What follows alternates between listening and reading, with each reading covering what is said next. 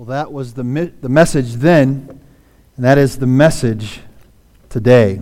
And that message, that purpose, that, that, that sentence, that statement changes everything, right? Changes everything about the way we live in this world that we live in. So, thank you so much for being here. And I wanted to sh- share something with you. Someone was, uh, I was, saw this like, um, oh, it was an email, I guess it was, and someone was talking about how, how sometimes there's a tendency for pastors to maybe get to the place where they take Christmas and Easter and it's just, they turn it into making it just routine.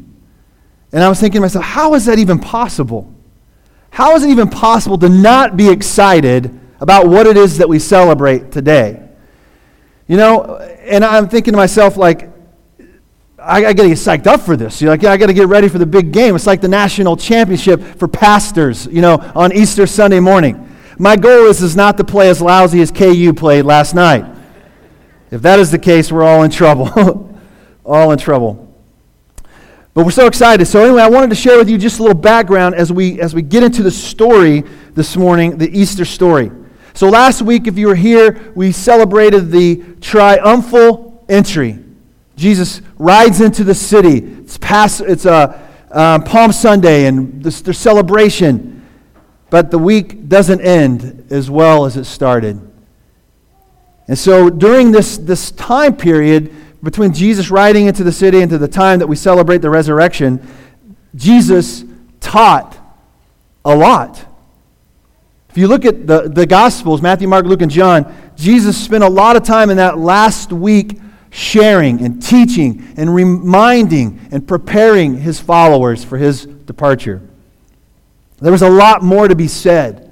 So much more was said that has been written down that there's not enough books to be able to hold it all. That's how much Jesus taught. Jesus predicted. He predicted his death. He said that the hour had come for him to be glorified. He said that he must be lifted up so that all men will be drawn to himself. It must happen. He says it was for this reason this hour has come. Jesus showed. Now, just to give you, if you want to keep score at home, this is all out of the book of John, all right? This is John chapter 12. Okay, you don't have to turn there unless you want to turn there because we're going to go to John 19. That's eventually where we'll read some, some scripture from, from the Bible. So if you want to turn there, that's fine. But in John 12, Jesus showed the full extent of his love to his followers. It was the last time that they shared the Passover meal. And Jesus got up from the table and he became a servant to his followers. The king became the servant, and he washed his disciples' feet. The Bible says that he showed them the full extent of his love. I love this picture of Jesus because it gives us an example to follow. It's in John chapter 13. During that time, Jesus totally transforms the way we look at the Passover meal. He turns it into what we call today the Lord's Supper, the time of remembering, the breaking of bread, the, the sharing of the bread like his body, the sharing of the cup as it's his blood. Jesus transforms that, that supper into something completely different. It's a new covenant. It's a new agreement now between God and man. That's what happened during this week. Jesus demonstrates radical love. Love for us, love for us to model for those around us. Listen, ladies and gentlemen, there is no relationship that you're in that this kind of love couldn't um, impact in a positive way. Think about it. Think about the people that are around you and the people that weren't able to be here but that could be sitting next to you. What if, what if, kids, what if you loved your mom and dad so much to where you wanted to just serve and bless them in, in such a powerful way? It's like washing of feet, is what Jesus modeled for his followers. Kids, what if you loved your siblings that way? Sometimes that's harder than others. I've had siblings in my life, And I was just with my sisters and my brother not too long ago. We reminisced about the way they mistreated us when we were younger and how they abused us when we were small, but how they love us now. But what if we loved each other that way, sacrificially, giving, instead of always expecting to receive? Listen, that will change the way you see that other person. Husbands, wives, what if we love that way? Jesus said, You will be blessed if you do the same. If you love like this, you will be blessed.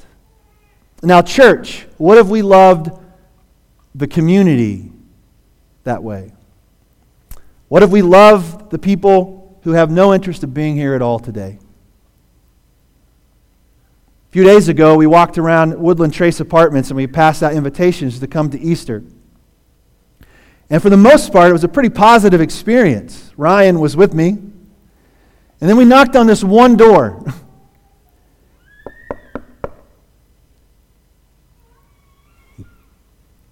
Looks out.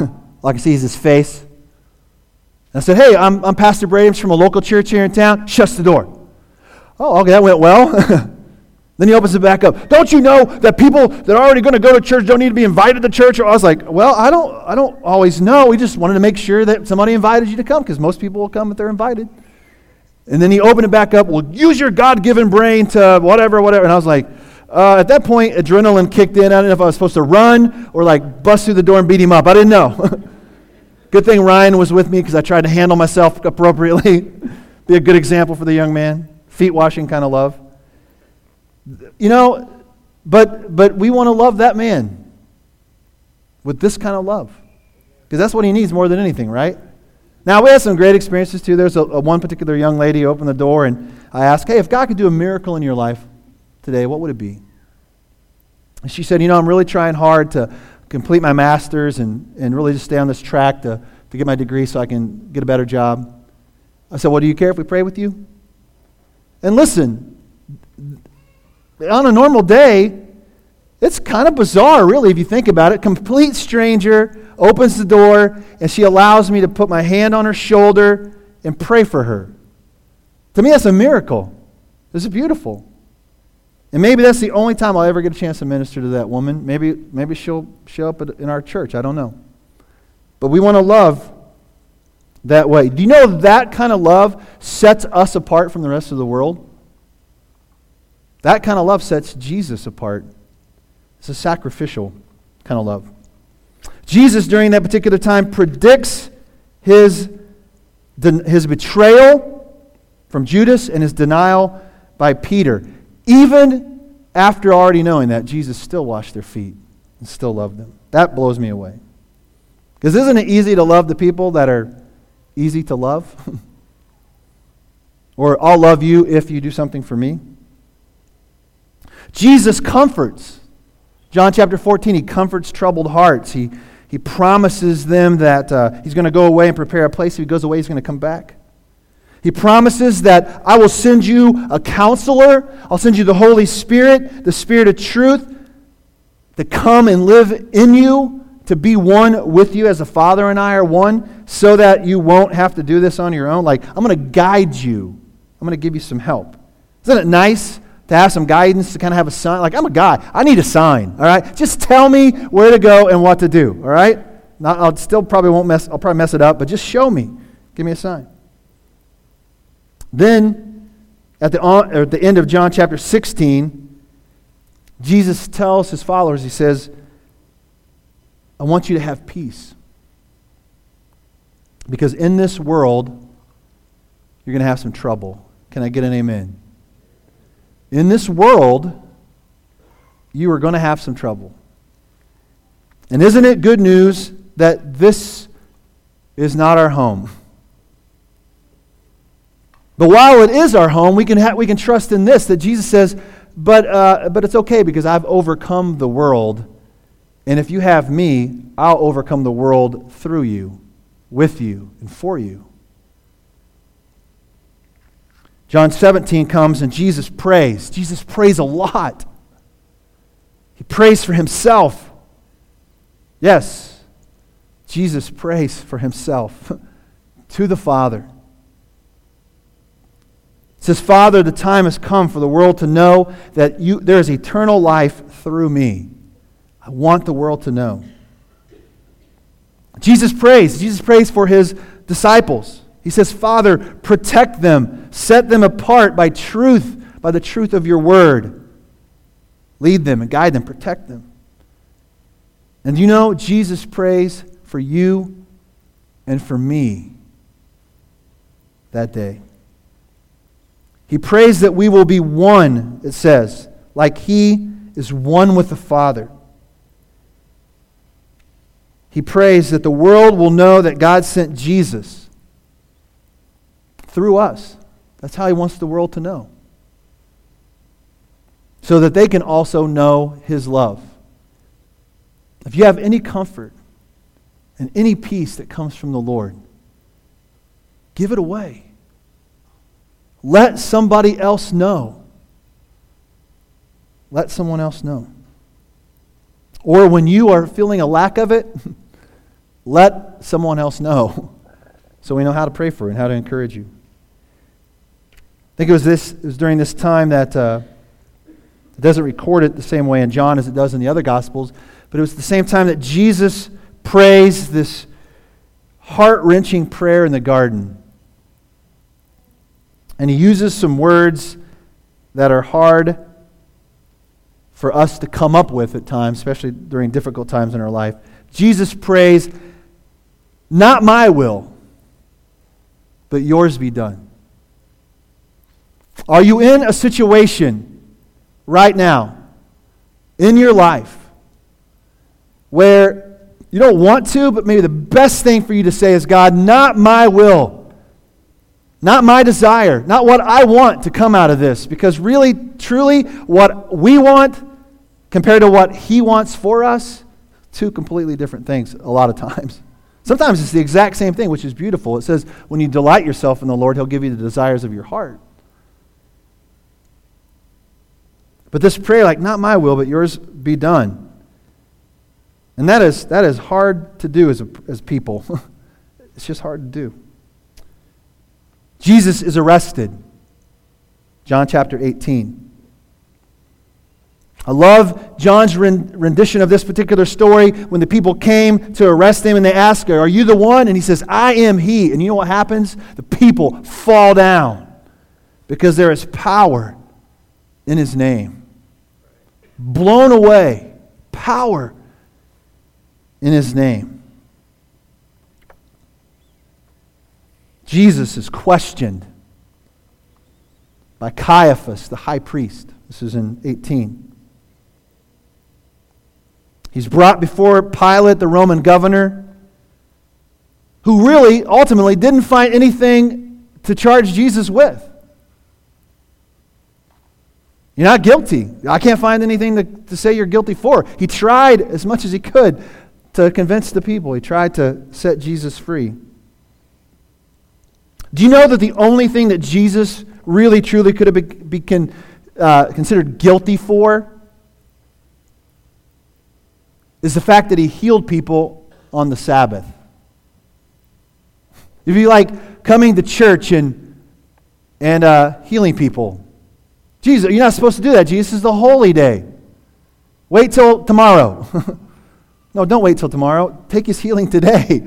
Jesus says it doesn't matter. I created the Sabbath. I, this, the Sabbath this is for us. It's for me. It's for me to help bless someone else. And he said he healed people on the Sabbath. You know what Jesus was guilty of? And this is good news for you and me. Jesus loved sinners. He loved them. He hung out with them. He spent a lot of time with them and not with the religious leaders and those who were questioning him at that particular moment.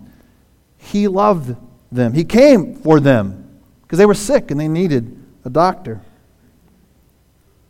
Then ultimately, the thing that did him in is he claimed to be the Son of God. And because of this, the leaders wanted him dead. And they looked for ways to make that happen.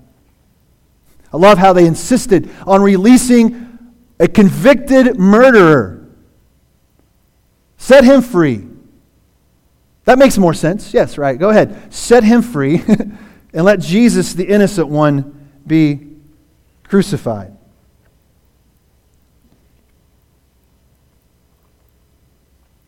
We'll talk a little bit more about that here in just a minute. So let's pick up the story in John chapter 19. So if you have a Bible with you, John chapter 19. I think the best thing to do is let God's word speak for itself.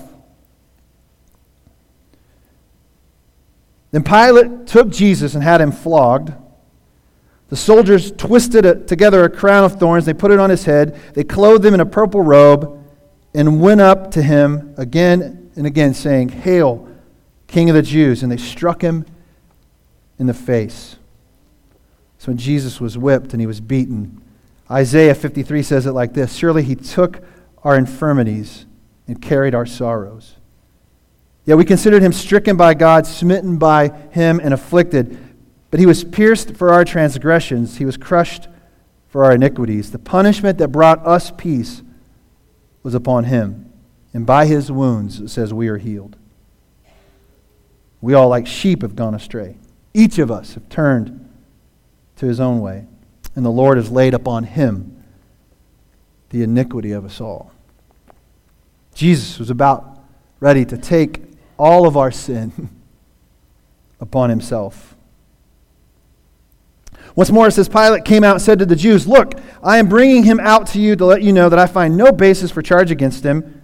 When Jesus came out wearing the crown of thorns and the purple robe, Pilate said to them, Here is the man. He said to him, Look, this is a human being. This person, this real live person, you are wanting to end his life, and there's no apparent reason really to make that happen.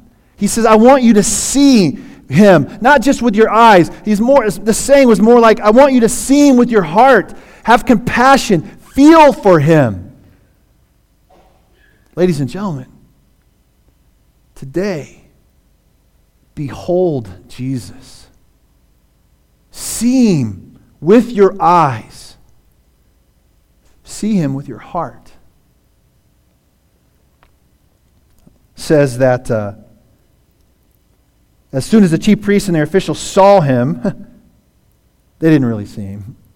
Because you know what they shouted? Crucify! Crucify! But Pilate answered, You take him and crucify him. As for me, I find no basis for charge against him. The Jews insisted, We have a law, and according to that law, he must die because he claimed to be the Son of God.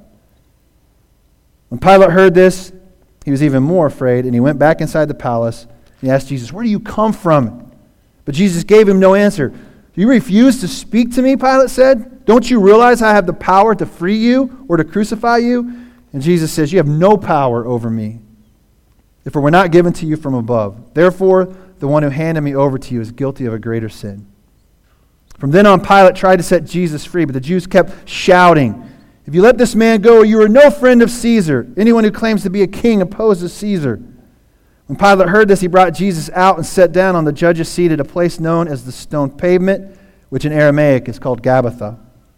It was the day of preparation of Passover week, about the sixth hour. Here is your king, Pilate said to the Jews. But they shouted, Take him away, take him away, crucify him. Shall I crucify your king? Pilate asked. We have no king but Caesar. Here they were accusing Jesus of blasphemy. and they just were guilty of it themselves. The chief priest answered. Finally, Pilate handed him over to them to be crucified. So the soldiers took charge of Jesus. Carrying his own cross, he went out to the place called the skull, which in Aramaic is called Golgotha. Here they crucified him with two others, others, one on one side, one on the other. Pilate had noticed a notice prepared and fastened to the cross that read, Jesus of Nazareth, the King of the Jews. Many of the Jews read this sign, for the place where Jesus was crucified was near the city, and the sign was written in Aramaic, Latin, and Greek. The chief priests of the Jews protested to Pilate, Do not write the King of the Jews, but that this man claimed to be the King of the Jews. Pilate answered, What I have written, I have written. And when the soldiers crucified Jesus, they took his clothes and dividing them into four shares, each one of them, with an undergarment remaining, the the garment was seamless, woven in one piece from top to bottom. Let's not tear it, they said to one another. Let's decide by lot who will get it. This happened that the scripture might be fulfilled. Isn't it amazing, even in a small detail like that, God is still fulfilling prophecy? They divided my garments among them and cast my lots for clothing. So, this is what the soldiers did. Near the cross of Jesus stood his mother, his mother's sister, Mary, the wife of Clopas, and Mary Magdalene. When Jesus saw his mother there and the disciple whom he loved standing nearby, this was John, Dear woman, here is your son. And to his disciple said, Here is your mother. From that time on, Jesus took her into his home. Later, knowing all that was completed, so that scripture would be fulfilled, Jesus said, I am thirsty. A jar of wine vinegar was there, so they soaked the spun in, spun in it, and they put the sponge on a stalk of a hyssop plant, and they lifted it up to Jesus' lips. And when he had received the drink, Jesus said, It is finished. And with that, he bowed his head and he gave up his spirit. Now it was a day of preparation, and the day was a special Sabbath because the Jews did not want the bodies left on the crosses during the Sabbath. They asked Pilate to have the legs broken and the bodies taken down. So the soldiers therefore came and broke the legs of the first man who had been crucified with Jesus, and then those of the other. But when they came to Jesus, found that he was already dead. They did not break his legs. Instead, one of the soldiers pierced Jesus' side with a spear, bringing a sudden flow of blood and water. The man who saw it has given testimony, and this testimony is true. He knows that he tells the truth, and he testifies it so that we also may believe. Man, that's powerful. This, the whole purpose is this, is so that we would believe. These things happen so the scripture would be fulfilled. Not one of his bones will be broken. And as another scripture says, they will look upon the one that they have pierced.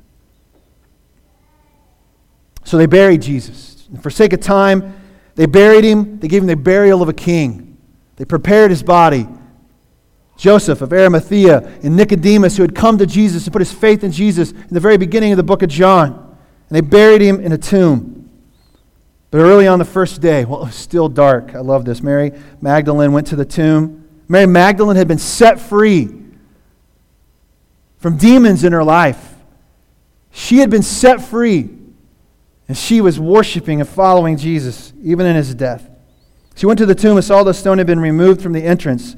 So she came running to Simon Peter and the other disciple, the one Jesus loved, and said, They have taken the Lord out of the tomb. We don't know where they have put him. So Peter and the other disciple started for the tomb. Both were running, but the other disciple outran Peter and reached the tomb. I've always thought I was more like Peter than anyone else in Scripture because he was always sticking his foot in his mouth and he was a slow runner. It's exactly like me. He bent over and looked up at the strips of linen lying there, but he, but he did not go in. Then Simon Peter, who was behind him, arrived, and of course, he went in. he saw the strips of linen lying there as well, and the burial cloth that had been around Jesus' head. The cloth was folded up by itself, separate from the linen. Finally, the other disciple who had reached the tomb first also went inside, and he saw and he believed. But they still, not underst- still did not understand the scripture from scripture that Jesus had to rise from the dead. Then the disciples went back to their homes, and Mary stood outside the tomb crying. And as she wept, she bent over to look into the tomb and saw the two angels in white seated where Jesus' body had been, one at the head, another at the foot. And they asked, Woman, why are you crying? They have taken my Lord away, she said, and I don't know where they have put him. At this, she turned around and saw Jesus standing there, but she did not realize it was him. Woman, he said, why are you crying? Who is it you're looking for? Thinking he was the gardener, she said, Sir, if you have carried him away, tell me where you have put him, and I will get him. Jesus said to her, Mary. And then she turned and cried in Aramaic, Rabboni, which means teacher. And Jesus said, Do not hold on to me, for I have not returned to the Father. Go instead to my brothers and tell them, I am returning to my Father and your Father, to my God and your God. Mary Magdalene went to the disciples with this news. She said, I've seen the Lord. And she told them what the things that had happened to her. On the evening of the first day of the week, so think about this. This was like later on tonight, on a Sunday evening. Jesus appears to his disciples. They were all together with the doors locked for fear of the Jews. Jesus came, stood among them, and he said, Peace be with you. After he said this, he showed them his hands and side. The disciples were overjoyed when they saw the Lord. Again, Jesus said, Peace be with you. As the Father has sent me, now I am sending you. And with this, he breathed on them and said, Receive the Holy Spirit. If you forgive anyone his sins, they are forgiven. And if you do not forgive them, they are not forgiven. And then the story about Thomas, who doubted, but yet was later to believe. Thomas said, Unless I see the nails marks in his hands and put my fingers through the nails where they, where they were, or put my hand in his side, I will not believe. Maybe for some of us, we need more evidence, right? As if being on this side of the cross isn't not enough. A week later, his disciples were in the house again, and Thomas was with them. And through the doors were locked, Jesus came and stood among them and said, Peace be with you. And he said to Thomas, Put your finger here, see my hands. Reach out your hand and put it in my side. Stop doubting and believe. And then Jesus said to him, My Lord and my God. Then Jesus told him, Because you have seen me, you have believed. But blessed are those who have not seen, yet who have believed. And ladies and gentlemen, that's you and me. If you believe that Jesus has been crucified and arisen from the dead, and you believe that, and you have not seen that with your own eyes, blessed, it says, are you because of your belief. Now, Jesus did many other miraculous signs, it says, in the presence of his disciples, which are not recorded in this book. But these were all written so that you may believe that Jesus is the Christ, the Son of God, and that by believing in him, you may have life in his name. That's good news. But I want to finish with a real life story that hopefully you can wrap your mind around. Recently, I was in a courtroom. And when I'm in a certain place or different places, I always want to take notes and I want to, I want to, I want to see it with my own eyes and I want to think, how does this fit, fit spiritually? What's the, what, what can I gain from this spiritually? Like, what is God trying to teach me through this moment? So I want you to get this picture with me. I'm sitting in a courtroom, just like you're sitting in this room right here. And as you're sitting here, you see someone walk through the door, and it's the prosecuting attorney. And they walk in with a file this thick of, of cases your cases, your name, your life, your sin. That's what I was thinking about. And I watched this person walk in and they slam them down on the table and they start telling everyone, like, all right, if you're here today, this is your files. We know your story. we know all about you, basically. We know what you've done. And you probably are more like guilty because you're here.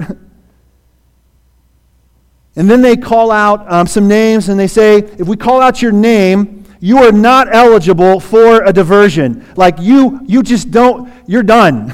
Basically, you need to go stand before the judge and try to explain your case. You don't get the grace that is coming to the rest of you here. Ladies and gentlemen, there's going to be a day when we're all going to stand before the prosecuting attorney. And some of us, if we've not put our hope and trust in Jesus, you're not eligible for the great diversion. But here's what didn't happen in this courtroom, but this is what happens in our life when it comes to who Jesus is. What would have been amazing is if Jesus would have walked into the courtroom, our defense attorney. he would have walked into the courtroom. He would have taken all of those files, all of those stories, all of that sin, all of that life. He said, You know what? I'll take it all. I'll take all of the punishment that goes with these crimes. I'll take them. They'll be mine. So that everybody that's sitting here who wants this diversion can be free. That's what Jesus offers us, ladies and gentlemen.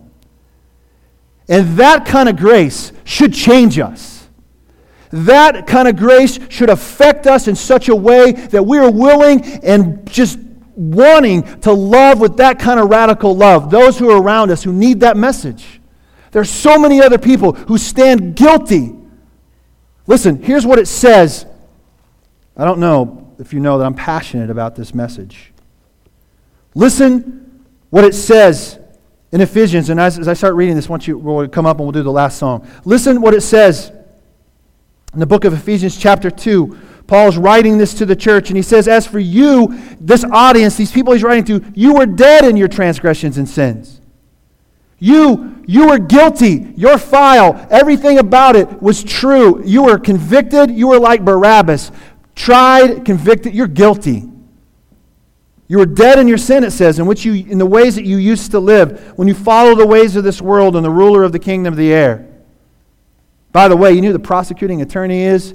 That's the enemy of your soul. And he is accusing you And he loves to see people get punished. It's his greatest joy. Still kill, and destroy. And when we used to follow this, this path and this way, the, this, this ruler of the kingdom of the air, the spirit who is now at work in those who are disobedient, says all of us used to live among them at one time, gratifying the cravings of our sinful nature and following the desires and its thoughts. Like the rest, we were by nature objects of wrath. Listen, we're born guilty. And the only one that can do anything about that guilt is Jesus. Nobody else could walk into that courtroom. I couldn't stand up and offer a defense for anybody there in that courtroom that day. It wouldn't have made any difference. And I couldn't have taken their punishment. Matter of fact, I wouldn't have, because I don't love them as much as Jesus loves them. And it wouldn't have done any good for them. But listen to this most powerful word in this passage of Scripture. But. Because of his great love for us, it says, God,